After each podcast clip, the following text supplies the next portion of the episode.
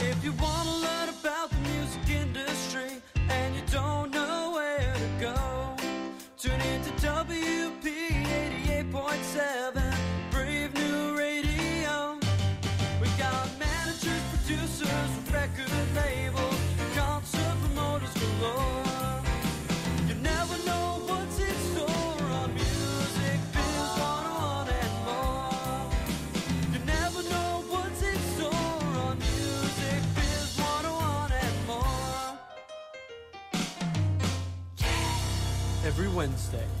p.m.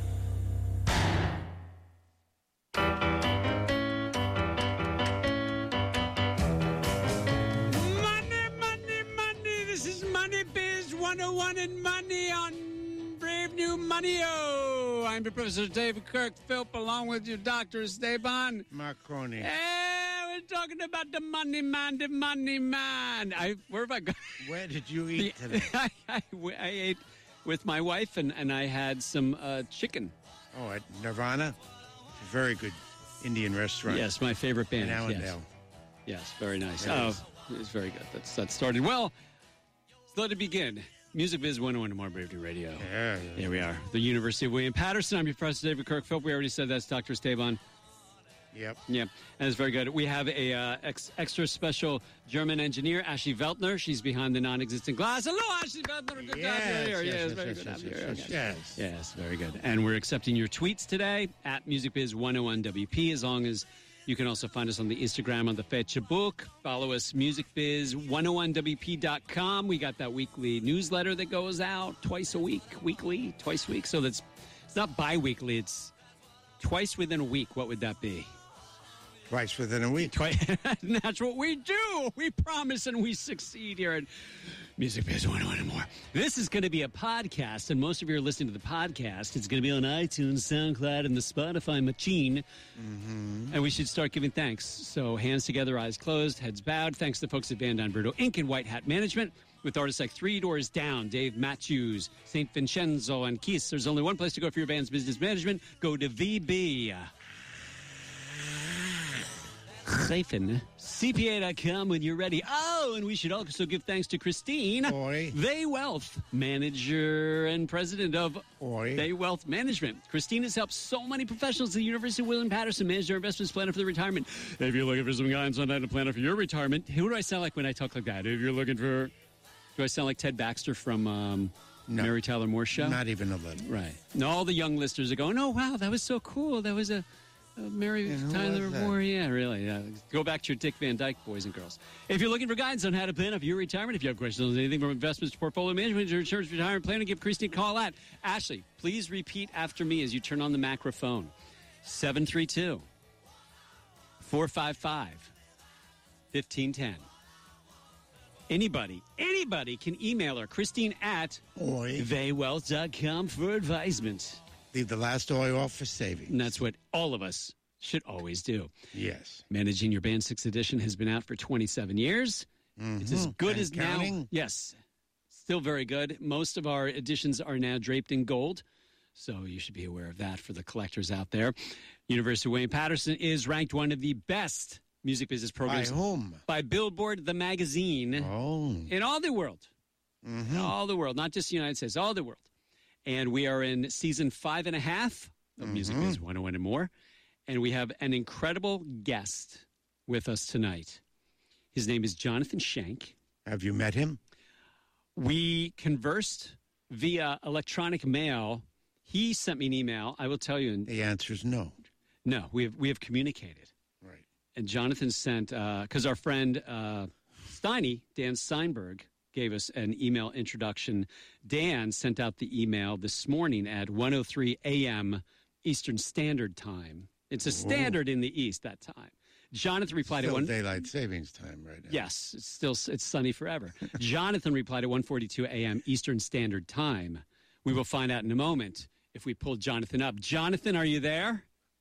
Hey, hey, lots of good energy here. We're we're giving it all to you, my friend. Yes. Where are you based? Thank are you you so much. are you based on Los Angeles or are you based in Nueva York?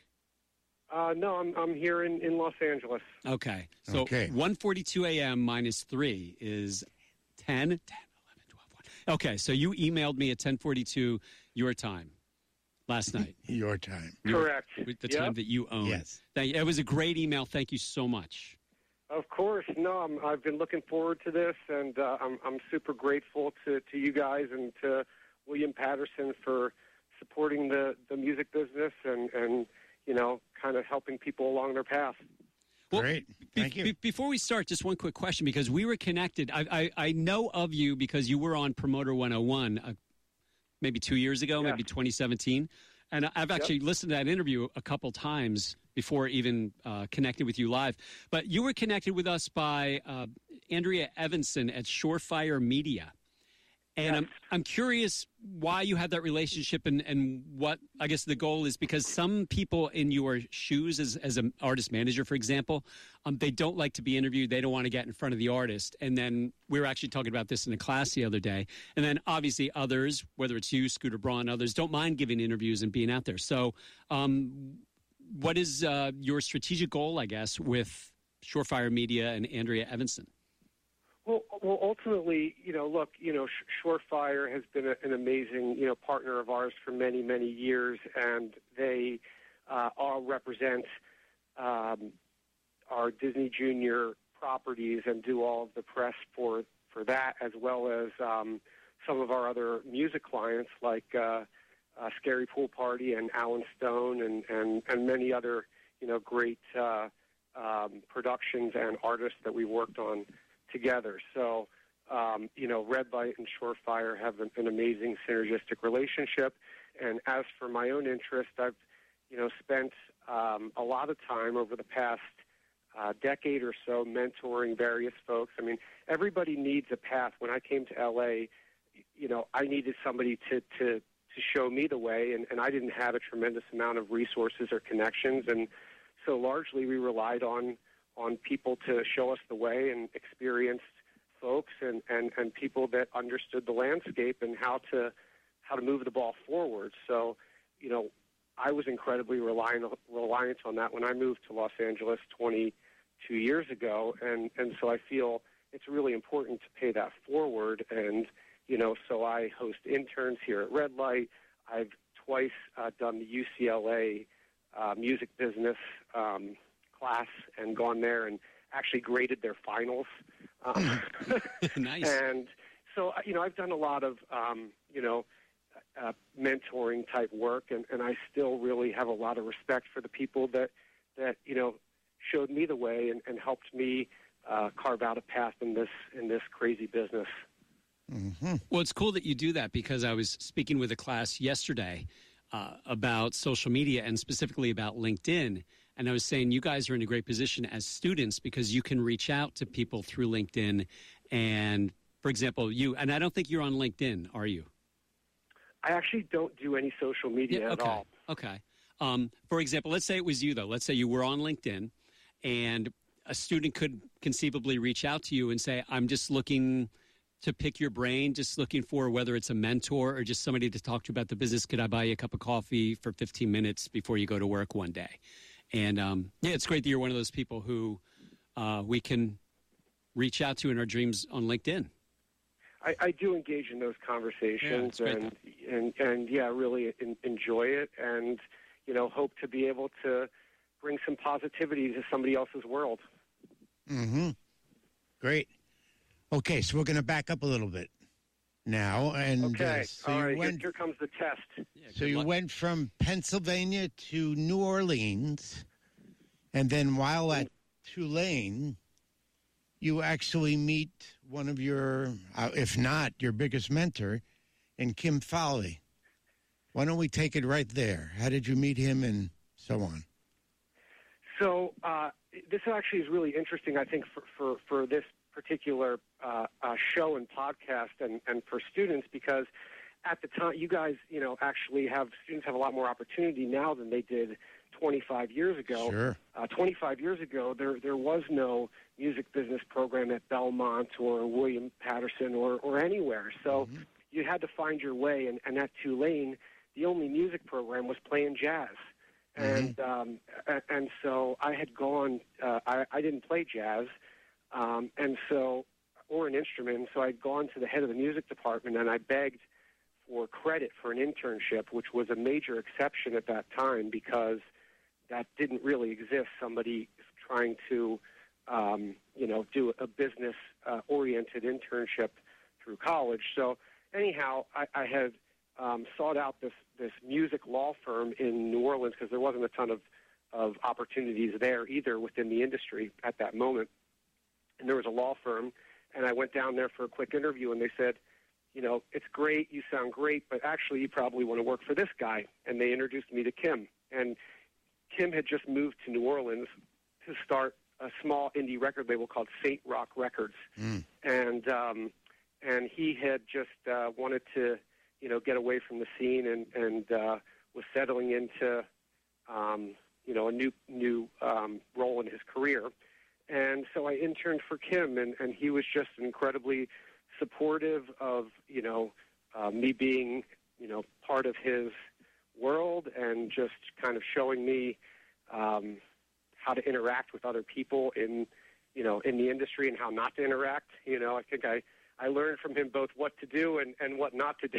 You know, um, and I think that uh, um, most importantly, he just always gave me that positive encouragement. And and I think I've told this story maybe before, but you know, at the time, obviously there wasn't there wasn't email, you know, proper email, et cetera. So he actually took a handful of business cards and wrote, of his business cards and wrote on the back of them, "Hire this guy," and sent me out to L.A. with those business cards. That's great. and you know, had told me when I was going in for A and R interviews to, to to hand them the card. And um, I don't know if I ever actually did that, but um, but just the sheer encouragement was enough to push me along. So he was there to. Um, he was signing local acts. Uh, local acts, Cajun yeah, acts. Yeah, absolutely. Was he signing Yeah, no, he, blues he acts? Or, signing- there was four. See, this is a real test. There was four artists on the on the on the label at the time. Uh, one of them was like a punk girl group, kind of like Young Runaways, uh, local to New Orleans. I think they were called Virago. Um, and there was a couple of others. That that was the most prominent at the time. But a lot of Kim's time was spent uh, chasing publishing and and uh, you know licensing and syncs and and managing his catalog, which included ev- included everything from Frank Zappa to John Lennon. hmm So were they? Uh, were there opportunities in New Orleans that just hadn't been tapped? Well, uh, there was certainly a whole landscape of things that were about to happen in, in, you know, in New Orleans in terms of the development of the late night jazz fest scene, and and and ultimately, you know, the series that that Superfly developed that that became the footprint for a lot of the late night shows around the country at festivals, et cetera. Um, and a lot of that energy was starting to you know, starting to mount there. In terms of with with Kim specifically, we really, you know, it was really about maintaining a lot of what he had going on. But for me, it was a whole new frontier because I was listening. You know, speakerphone was his best friend, so you know, I was, I was part of every every conversation, whether it was with an artist, a publisher, a manager, an attorney, or an agent. So, um, or a family member for that matter. So, um, it, it, it really was an open book, and I think that was really what I took most from it was just the the volume of information. And from there, you went to House of Blues. Um, actually, I worked I worked at House of Blues first prior to prior to Kim. Um, I don't think I got any credit for that one, um, but but um, I, my job it was when House of Blues first opened, and it was the second House of Blues in the country. Uh, it was really the first bigger House of Blues because the first one was in Boston. It was only 225 capacity, and so this one was a bigger room. And when they opened the room, the first like week was like Aerosmith, Clapton, Dylan, you know, uh, Allman Brothers, Blues Traveler. I mean, it was just Nine Inch Nails. I mean, it was just a huge lineup, and and I I just showed up there and I said, you know, you guys need help, and they said, oh yeah, we just opened the doors, you know, so we could use some help, and the help they needed though was. Uh, at first, I was hanging up uh, flyers and posters in the bathrooms, and so that was a that was a pretty glamorous job. And then um, from there, you know, I started. I was like helping the marketing manager organizing bios and stuff. But a- again, it was just a, a good experience. Just you learn things by osmosis. I mean, I think that that's that's one of the lessons that that I think comes through is just you know if you're proactive and you're a self starter and, and you absorb things, then you make the most of every opportunity, Yeah. So how did you get even when you're hanging things in the bathroom. So how did you get interested in um, in producing the um, the children's line? well, um, I mean, were you interested you in know, it, or did it fall in your lap, so to speak? No, you know, I think that um, I- I was really interested in in figuring out um, a model of producing live entertainment and of producing branded entertainment. And um, when uh, Yo Gabba Gabba came along, Mhm. I had really wanted to produce that show, and um, uh, and, and didn't have any experience at that at that moment. Um, Did your but I friends laugh at you? I, you know, I knew that I that I had the idea and and kind of the passion to do it, and I did. You know, because at the time I worked at Frontline, um, you know, and, and I was able to get some people behind it. Although it, it certainly wasn't a priority there because it was such a left of center idea and, and property. Um, and I did get it. In, I did get in front of the creators of the show and and uh, you know pushed you know pushed my uh, ideas you know pretty far along. A lot of them uh, you know in some ways were were probably uh, considered, but ultimately we didn't get the, the tour we didn't get the business. But what we did get, or what I did, what I what I got was the basis of the model for what now exists today as our you know as our production model and a lot of those principles that that you know I wrote down and, and the basics of the model were created back in 2009. You know when we first uh, looked at that Yo Gabba tour, and so that was the even though we didn't get the business, it really led to an amazing amazing thing. And so after that that happened, I figured, you know what? Okay, I didn't get it, but just put it in my back pocket. I said, and I knew that there was going to be another one that would come around. And um, in the meantime, I had transitioned from Frontline to Red Light, and um, uh, Coran was very supportive of moving into the space. And um, so, you know, when when Fresh Beat Band came along from Nickelodeon, it was um, again, you know, I knew that that uh, we had the model in place, so it was something that I was passionate about and, and thought would be successful. I didn't know that we would go on to sell almost 700,000 tickets, but I knew that it was going to be, um, you know, a lot of fun and um, and and a great model, great business model. Explain then. Explain what, because you also used the word used the word principles in there. So, what was it that you were doing different, and what made up what made up the model that made it so successful? And you can get re- Um, you can get really specific too, because that's what the, the Yeah. show is. So you don't have to be general. You can really go deep in. Well, in I, your I I think you know the, the model was a lot of the principles of the model came from the fact that the P.T. Barnum model of family entertainment had had gone away or was starting to was starting to fade away, and a lot of those um, shows, the ticket prices were really starting to decline, and the attendance was declining, and et cetera. And so, what I noticed was that there was a tremendous amount of theaters that had recently been restored and reopened, and you know, and also needing content. And so, you know, the ability to move those shows or or the idea of those shows from an arena to a theater made it a much more palatable experience for the family, for the children, for the parents, for the vendors, and um, and also just made it a much more realistic business model in terms of being able to serve up um, 100 shows or 150 shows at a time.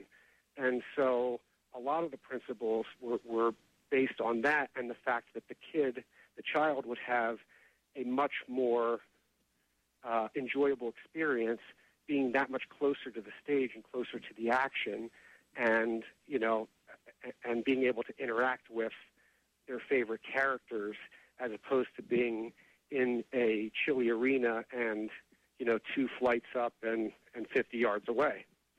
And so what we discovered is that um, not only did the theaters need additional content, meaning you know shows, but that everybody enjoyed the experience that much more, and that there was a real hole in the marketplace for delivering this kind of entertainment into theaters. So, so um, go smaller, go from arenas to theaters, which makes it more intimate. Does that affect the? Uh, there's a gross potential. So, are you then raising ticket prices to sort of make up for the revenue difference? We're actually not. No, I mean we, we, we operate it at our our top ticket for these shows usually is around fifty dollars, and you, you know you don't want to raise the tickets that much higher because you have to remember everybody has to buy more than one ticket, you know, to support the family. So, um, you know, our model is is largely based on on multiple shows and doing you know six to eight shows a week, and you know doing a, a tremendous VIP and merchandise business, and and streamlining the the production, um, you know, in a way that's really uh, first class and, and interactive for for the audience, but not overkill. From a merch perspective, because I was just as you mentioned merch, I was typing down to ask you about merch. So, what were you doing differently from a merch perspective? Was it different designs? Was it uh, a different way to sell the merch? And uh, how, how was that different from what was the previous models of other? I don't I don't know that we were shifting the model on merch so much as just continuing to figure out uh, you know the right items that that um, people were interested in. I mean, certainly it's different for artists than it is for for some of these productions, and you know within a lot of these family entertainment productions, the you know the light up and the plush are you know kind of dominate a majority of the market share. And in terms of uh, for your model promotion, was it let's go with Live Nation and therefore we'll use Ticketmaster, or was it you can do this on your own and use Eventbrite? You know, how, how, what were you thinking in that regard? Um, that's a great question. The the idea has always been to keep an open mind and be able to work with the best people in each market. Uh, that being said, Ticketmaster uh, certainly has a bit of an advantage because they have one of the biggest family entertainment databases in the world. So, so you know, they they do have you know an element of um, of marketing that they can bring that the other uh, ticketing um, companies can't exactly provide, at least not yet. So, um, but that being said, we're we're certainly, you know, not beholden to to any of that, and just try to go with the best building and the best um, promoter in the market because there's certainly one or two people within each market that are passionate about these kinds of shows. That's who we want to be with. And so let's say, and, I, and a lot of this is sort of the rock and roll model, I think you had said at one point too, sort of, you know, Peppa Pig, the, the content is children's, but the, I guess, sort of the model is closer to a rock show. With a rock show, you would have things like streaming and you would get some analytics and it would help you determine where am I going to play. You don't have that sort of content. Are you using the network to tell you the ratings are really strong in the Midwest or in Montana and North and South Dakota? Or how, how are you determining at, at the outset? Um, at this point, you've got some experience, but at the outset, how are you deter- determining where you're going to uh, go with this? You actually took my answer by by saying that because I was going to go with the experience uh, uh, um, answer, but you know at the at the at the outset, I think that um, we did largely route these as if they were theater tours for for an artist, the same way that we would would do that, and you know trying to keep the routing tight, et cetera. I would say now, the the only difference that I would say now is that I could you know list off the top family entertainment markets for you, and and they're you know um, they're pretty consistent uh, show over show. So you know we know where the best places are to produce these kinds of shows. Final question for me for this, and then I keep dominating. And I apologize, Mm-hmm. No, that's okay. Doctor Esteban. Um, are you now? You're working with Red Light, and you're a manager, but also in this case, you're the a producer or the producer of the show. When we're talking Yeah, about executive producer. executive producer, when we're talking about routing these shows, are you working with an agency, or you don't need an agent or an agency, and you can deal directly with Live Nation because you're the producer? Yeah, no. So a lot. I'm, I'm, I work uh, generally with um, CAA, and um, Mario Tirado at CAA has done an incredible job of, you know, really understanding this model. And he's one of the few people that uh, you could call on the phone and say, "Let's book, you know, 120 shows um, on on um, you know Peppa Pig or or Fresh Beat Band, and and and he's able to deliver that. Um, he is just a um, you know rock star agent and understands how to um, not just route these tours, but you know how to how to make them sustain, sustainable. But uh, yeah, they, they've been um, CAA's been an amazing uh, partner on you know a lot of these tours. Great. And now your your uh, relationship with Mickey Hart, and I like the uh, that little phrase in your bio from Mickey Hart to Mickey Mouse, uh, which My very, friend, my friend told me that one time when I was. That's we true. Yeah. But uh, so you, were working with Mickey Hart first.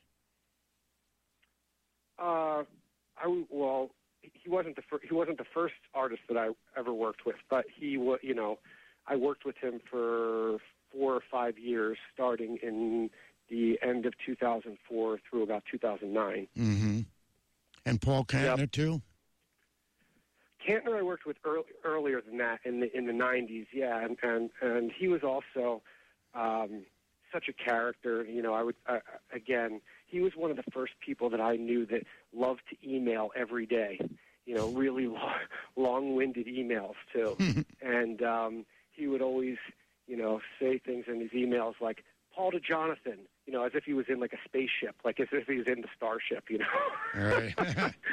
and and um, I mean, he definitely, truly embodied that that spirit, and um, you know, I'm definitely grateful for you know my um, experience being around Kantner and and uh, yeah. What all I'm, those guys. what I'm sort of getting at is the the transition to the children Family entertainment. to the family entertainment Oh goodness. from that. Yeah, you know, a- a- and it's funny. I think the short answer is is that I've always seen myself as somebody who doesn't want to be pegged into one one place, and so Mhm. I've I've tried really to to um, you know have a lot of buckets to be able to to fill at the same time, and and you know when I first started uh, working, I was working with a lot of you know classic rock. I was working with um, Jefferson Starship and Robbie Krieger and John Densmore from The Doors and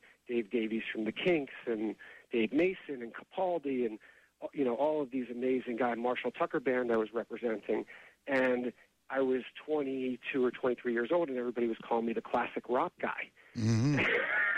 and I was thinking, and I was thinking in my head, like, man, I think you know I got to get out of this, you know, and and and um, and not that it was it was an amazing experience, and you know, I mean, I booked Marshall Tucker at the Super Bowl, and uh, you know, but I, I was only maybe 22 years old, so you know, having people like John Kay from Steppenwolf and and Mm. Doug Gray from Marshall Tucker and and you know um, uh, Dickey Betts from the Allman Brothers and Robbie Krieger giving me encouragement was like unbelievable because it really made me feel like I could see this through. But it also made me feel like that there was a glass ceiling and that I wanted to to push through. So you know my ne- my next frontier after that was I had um, a, a, a job doing day to day management for for War and Isaac Hayes and um, a boy band called LFO. And the LFO was the first time I ever really worked with pop with pop music, and um, they had been on the they were on the Britney Spears tour when I managed them. So that was really my first, you know, toe in the water in terms of anything outside of classic rock. And, and at the time that I was working with Isaac Hayes, he was we did the deal for Chef with South Park, and that was actually the first uh, um, platinum record I ever had on my wall. and um, so that was you know a, a kind of toe in the water into the family, you know, a, a, a glimpse I would say into the family space, and you know I think from there, um, shortly after that, I got into the jam band world and flipped the switch again and and and you know started managing this electronic funk band named Particle, and and in some ways started doing that as a hobby, uh, but they were an incredibly um, energetic band with a really unique sound at that moment, and we caught lightning in a bottle, and that was kind of my first opportunity to spread my wings a little bit and just throw in random ideas because they didn't have a singer, so I just you know we could do all kinds. They were just open to all kinds of collaborations and special guests and people from all genres, and it was just um, I mean we just went for it. They were on Coachella and Bonnaroo, and you know we took the ride um, you know, for, for, for a while. And Particle is, is what led me to, to Mickey Hart. Um, you know, one day, um, Jared Paul and I were having lunch, and we decided that we wanted to make a super group with Particle and Mickey Hart. And um, I kind of thought it was cool that I was just going to get a meeting with Mickey Hart, you know. So, uh, so sure enough, I go up to the meeting was at Irving Azoff's office, and I went up and I met Mickey, and you know, I figured that that was going to be, you know, the meeting was going to be the meeting, and that was going to be the height of it, you know. And so by the end of the meeting, he had invited us up to his house, and um, and so sure enough, you know, a week and a half or two weeks later, we were up at his house, and you know, making music and jamming all night and making fires and meeting people and Bill Walton was over. I mean, it was like a whole thing, you know. So Mhm. it, it just kind of, you know, uh, evolved. Um, that band did a tour and ran its course. And after that tour ran its course, Mickey called me up and said, "Hey, um, the story is a little bit more.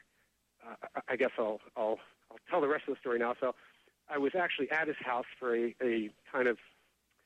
Um, I'd introduced him to some some percussionists, and we were doing some recording, and his wife had actually, Carol, had called me to the house, and I said, "Oh man, I, maybe I'm- I did I do something? Am I in trouble?" You know, so I went to the house, and she and Mickey were there, and they said, "Well, you know, wondering if you would want to continue working with Mickey." And I was about to drive from their house to back to L.A., and um, of course I said, "Yeah, you know, I'm in." And so I left the house and I'd been hired, and that whole ride back from his house to L.A., I just remember thinking in my head, like, what just happened? Hmm. And um, he really did, you know, aside from being, again, like I'd say my biggest supporter and, and you know, probably my, you know, one of my biggest mentors, he, he you know, he had me involved in everything from Walter Cronkite events to Nancy Pelosi events to Gyuto Monks to Vibes for Peace, and he didn't even realize he was turning me into a producer. But he just threw me into all of these things, you know, and, and they were high-profile events. And in addition, during my time with him, we reformed the Rhythm Devils with Bill Kreutzmann and Mike Gordon, um, and had a lot of fun with that. And we reformed the Mickey Hart Band, and you know, we we uh, won a Grammy with Global Drum Project. So, you know, when I look back on that time, it's um, it's it's really special, and obviously, I still maintain you know a really positive relationship with with Mickey. I actually uh, emailed with him yesterday, and um, yeah, it's um, I, I feel honored and blessed to have it come into his orbit, and for him to have have uh, blessed me with so much kindness.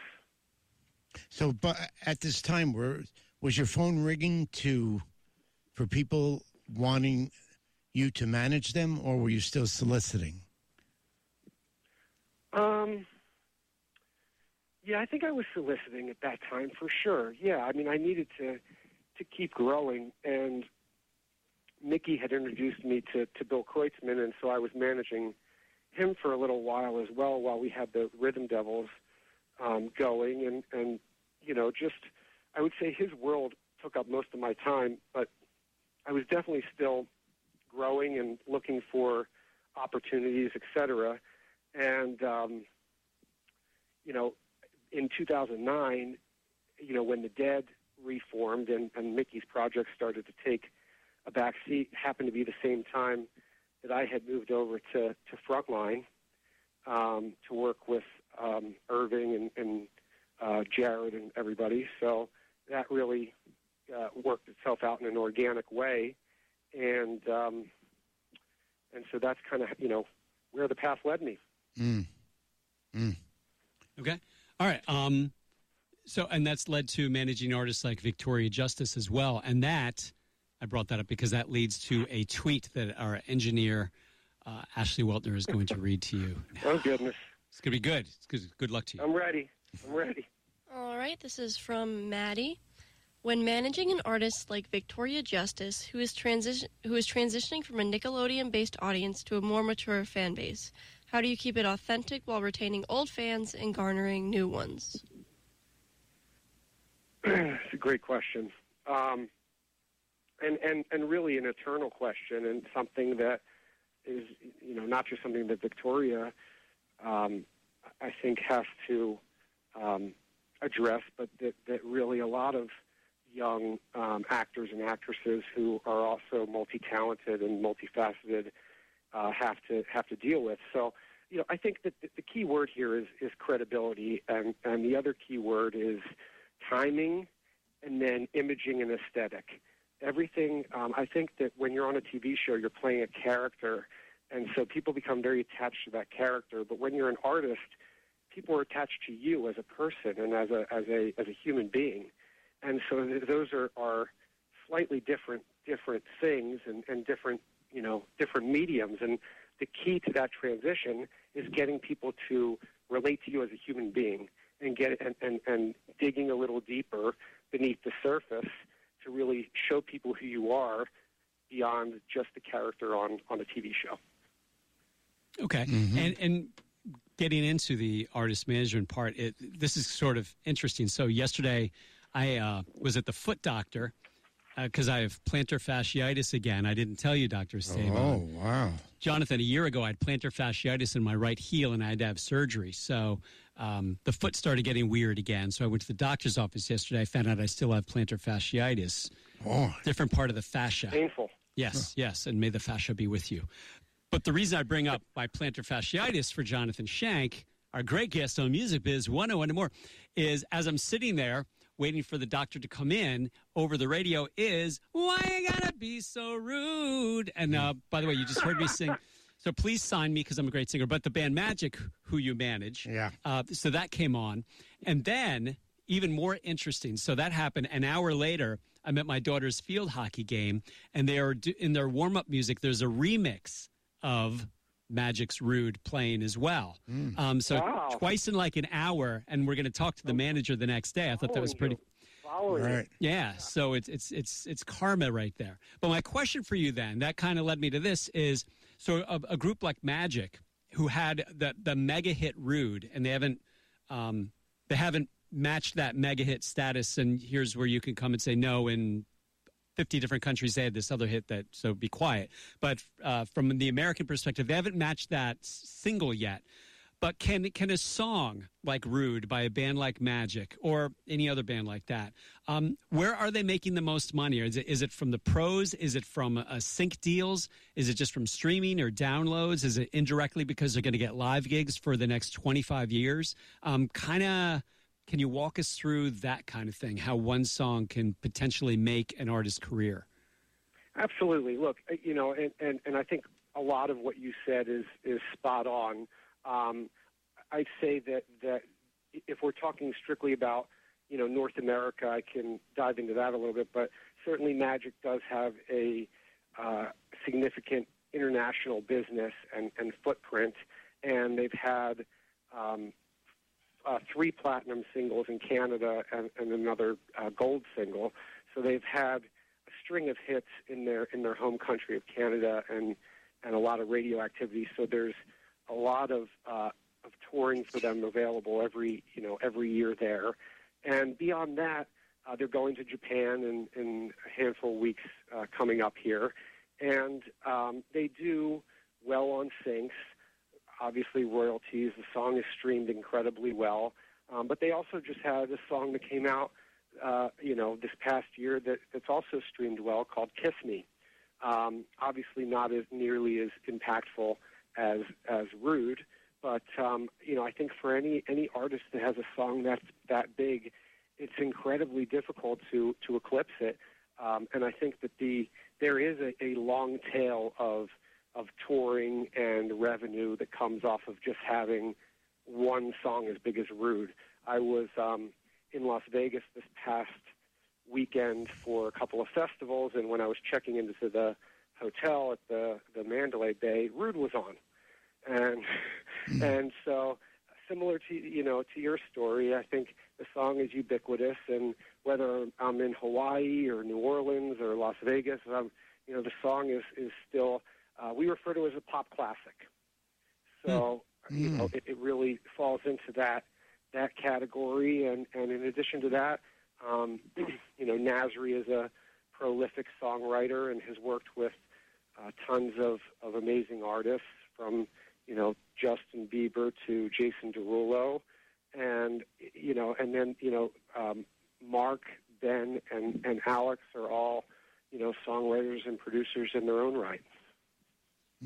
So, as a manager, are you trying to get Nasri, for example, uh, into writing camps, or, or you know, you trying to introduce him to other people so he can write with others and hopefully get some quality songs and get some additional revenue down the line? Any good writer is always writing, Mhm. and and and he is he is a um, uh, one thing. One of the many things I love about Nasri is he is one of the hardest working guys that I know. Aside from being incredibly creative, he gets up every morning and he's ready to work. Um, you know, with I, I guess I guess it was about a year ago now. We linked him up with Alan Stone, and and he wrote some songs some songs with Alan, and now um, one of those songs is Alan's single. So yeah, you know, it, we definitely are always out there, you know, trying to uh, protect and encourage our clients and and and find new ways for them to get their art out there. Great. Mm-hmm. Okay. Mm-hmm. We have another tweet for you. All right, this one is from Ava. I was curious to know what your unique and creative processes are when guiding artists. What was the first word? What my unique or, Yes. and creative processes are? Yeah. When, sorry, when when working with or developing artists? Is that was that the question? When guiding artists. guiding artists. So, so the, the way that I approach it and look at it is that every every artist is is unique, and if you look at it like the way that you would would would treat a flower, it's like you know every every, every seed needs a lot of light, you know, sun, water, and love. You know, so it's the same. It's the same with with developing and, and nurturing artists, and I think that um, it's really a balance between um, managing their, their business and also understanding their vision and, and, and maintaining, you know, not just a positive relationship with, with the artist, but also with everybody else who works with the artist. And, and the most successful projects are the ones that carry synergy and, and promote teamwork. And so, you know, I'm always trying to um, encourage those things, and and I would say that um, you know beyond that, you know, I really am able to you know combine what I would call you know passion, and, and I still love going to live shows and and seeing live music and um, you know and and interacting. I still get excited by music, and you know balancing that with understanding how to move down the chessboard and be honest and realistic with artists about how to um, how to get them to the place they want to be and, and setting expectations.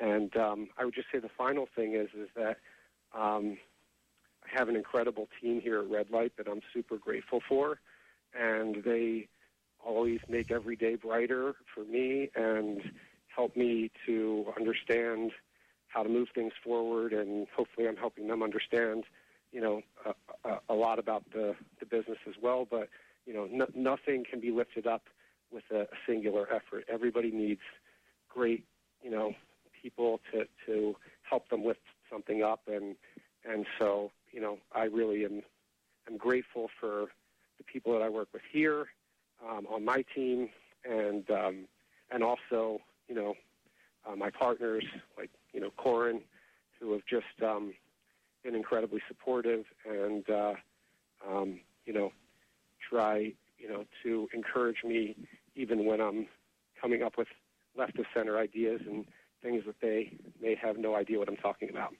So you know just um, I would say that those are the those are the things that that um, are, are unique. And um, in terms of, of creativity, it's really just understanding the aesthetic and and you know trying to share a vision and empower that vision for the artist. I'd say that's the most one of the most important things is understanding how to lock into what an artist wants to do and then empowering that. hmm Wow, great. Okay. And uh, we, we're going to get in a sec back to uh, red light, but and the structure of red light, but we do have another tweet that we want to read to you. This one is from Randy. What is the biggest reality check artists and bands need to know when signing with management and labels? Okay, that's a good question. Um, okay, reality check. Um, whatever label or manager is offering you a deal, always have a lawyer look it over. Don't ever just sign something that's put in front of you because you think it's a good idea or you think it's a good deal. Always have it reviewed by a reputable entertainment attorney or counsel so that you know exactly what you're getting into. Um, I would say my other advice is meet with more than one person, meet with more than one label, meet with more than one manager. You know, you you know he used he or she used the word check. You know, I would say I would also use that word. You know, check the people that you and I don't mean necessarily in a background check kind of way, but like check the people that you're you're meeting with. See, you know, uh, see if if what they're saying checks out with with somebody else that you meet with, or gain both perspectives and see which one may work better for you. Um, and I guess the final thing I'll say is that if something sounds too good to be true, it probably is. Yeah. That makes sense. All right. So uh, you do work with a red light management. Can you explain sort of the theory when and the Coran you keep mentioning by the way is Coran Capshaw, who created Red Light Management. He's Dave Matthews' manager, and back in '91 or so, uh, they Never heard of him. yeah he's just some dude. Uh, a- a- at- and one of our um, uh, Adjuncts. adj- adjuncts here and, and friends is Aaron Van Dyne. I don't know if you've ever met or heard of Aaron. He's the business manager for Dave Matthews, and he and he and Coran are very very close. Of course. Um, so, Excellent. yeah, yeah. So, uh, red light manage, yeah, red light management. What if somebody go, what what is red light management? What would you say? And and if It's was the model Frontlines model? No, the model is completely Coran's model, and and um, I, I would say that. Um, wow, this is a high pressure question. My goodness. Uh, let's see. I, I- would say that what defines red light for me is is that it has a fiercely independent spirit. It's full of incredibly um, astute and well-rounded people that come from different different genres of of, of the business and of, of, of music. Um, the, the model is very much that, um, you know, everybody who is here has, you know, depending on what genre your artists fall into, has a certain amount of, of support and resources. And, um, you know, Red Light's done an incredible job of curating, um, you know, of betting on people, you know, and, and, and, to me that always – always uh, shines through because um, you know i i people that are are committed to having you know uh, music be their career um, are few and far between. So you know I could say that that the commonality that we all share here at Red Light is that we all love what we do, and that's um, you know I would say that the, the, the culture that's been created here and the model And and the culture at Frontline? was incredibly positive as well. I mean, it was More would top down say- or Um, yeah, yeah, I I think so. I mean, but also, um, yeah, also, you know, incredibly supportive, but it was more the, the model at Frontline was more that um, there was independent management companies that were under the umbrella, hmm and they all they all operate. You know, so um, there there was you know different pods, so to speak, and so um, you know I would say that that was the it was a you know a roll up, so to speak, of management companies, um, and yeah, but um, again, same thing. Incredibly well-rounded, smart people that are uh, most of which are still, you know, in this business and very successful. And um, and Irving was always also very supportive of, you know, the the artists and the platforms that I wanted to pursue. So, you know, super uh, grateful to have had, you know, worked with both of these, you know, um, incredible um, you know, icons in our business. hmm So, for our listeners, uh, you need to look up Irving Azoff. You need to look up Red Light Management. You need to look up Coran, C O R A N Capshaw. And then uh, we have about two minutes left. So, we want to get into the final thing is you uh, are an executive producer of American Idol, the live tour. And I probably have your title wrong. Can you explain, you know, what you do with the American Idol shows and um, how you got connected there? Yeah, so just to, to, to clarify, I am the uh, executive in charge of, of management, of, of talent management for American Idol. So um, when, when Idol came to, um, to ABC, um, I was offered the opportunity to, uh, to get involved, and it's been an amazing journey uh, thus far through these first two seasons. And, um, you know, just some, have met some incredible people and some incredible talent. And, um, you know, I really, the, the scope of the job is that I get to know the talent um, and, and the artists about six months before the, um, the show, the finale of the show, before the winner's announced. And so um, it's, it's a process of getting to know them and seeing, you know, kind of weeding out and figuring out who the real artists are and, and who has a, a chance to um, to be successful in this in this business, you know, and I always say it's the music business. It's two words. Music is only one of the words. You have to also be good at the business Mhm. So, so, um, you know, I think that, that those are things that, and, and I think that for for the the artists that are on American Idol, it's like a boot camp. Um, I would say that the most, you know, we're really proud of the work that that's been happening since we've been involved with Idol, and um, we're super excited about um, an artist named Scary Pool Party, um, who was on the show last season and um, has just been catching uh, lightning in a bottle on on um, on many you know many levels, but has you know sold out his tours and and uh, just continues to grow. He'll be on Austin City Limits Festival next weekend, and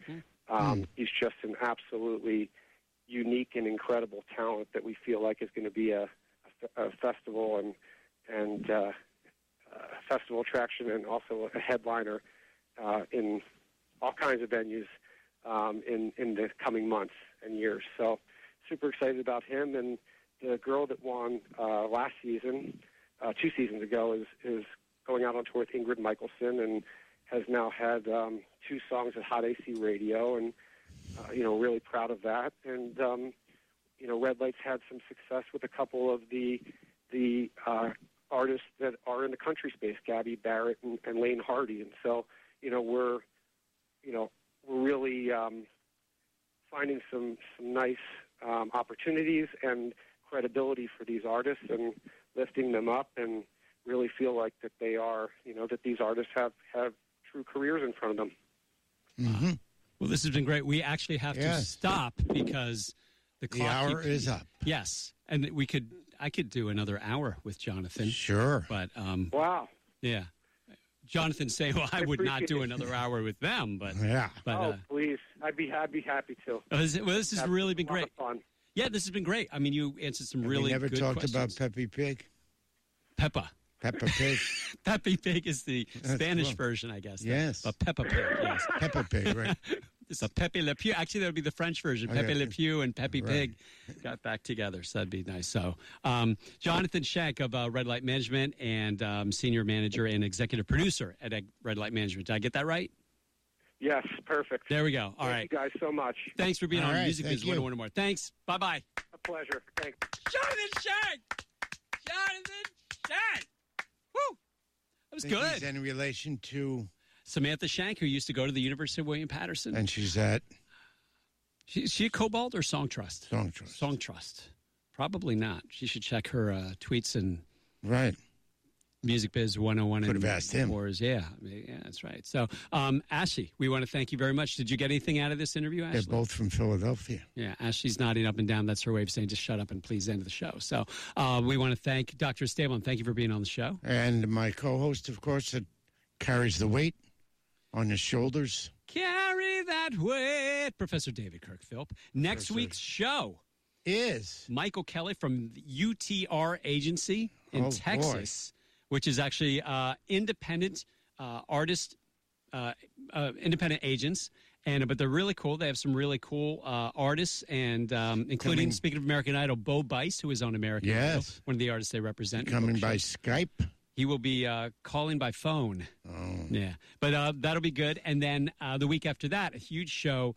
Uh, Joe Riccitelli, co-president of RCA Records, will be in the studio with us. He, yes, so we'll we'll uh, do an Instagram live to on vacuum. that. Yes, well, I definitely have to vacuum our homes. So thank you very much for listening. Those of you who are listening, thank you for uh, just everything because you're so so great. We love you so much. So at the end of every show, do we say hello? Yes. No, we don't. Oh. You know what we say at the end of every show. And Ashley will join with us, and she's going to put the whole mic right next to her mouth as she screams as loud as she can.